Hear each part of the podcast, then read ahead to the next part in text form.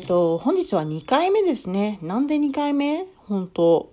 なんかまあ、撮りたくなったからという、それだけの理由なんですが、はい、漫画家の千葉朝日です。ですね、今日はっていうかさっきまで友達とすごい LINE をしてたんですけど、楽しすぎてずーっとやってたんですよ。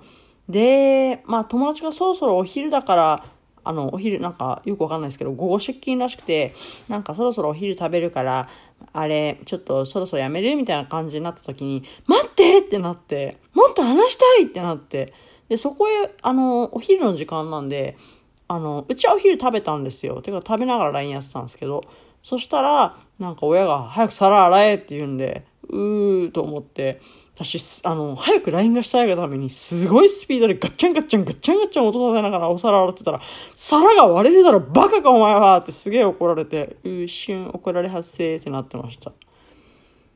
これだけだとね、ちょっと1分で短いんで、もう一つ話をしようと思います。私、ミニマリストなんですけど、物をね、持ちたくないんですよ、あんまり。物理的なものをね。で、それって、なんだろう。私、整理整頓がね、全然できないんですよ。マジで全然できなくて。で、部屋だけ見ると、あ、何もないな、何もない部屋なんだ、なんか綺麗好きなんだなと思われがちなんですけど、タンスとか押し入れ開けると中身ぐっちゃぐちゃなんですよ。なんかね、洋服とかを畳むことができない。で、私、ガチャガチャしてる、なんか汚い空間が嫌いで、なんか、襖とか閉めて、タンスを閉めとけば見えないじゃないですか。見えなきゃいいんですよ。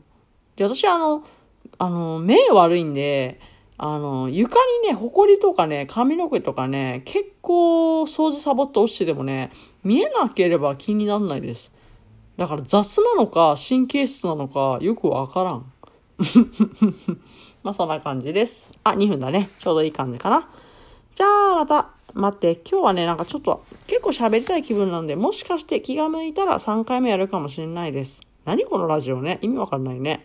まあ私が喋りたいだけなんですけど、まあそんな感じでした。はい、千葉朝日でした。漫画家でした。漫画読んでください。失礼します。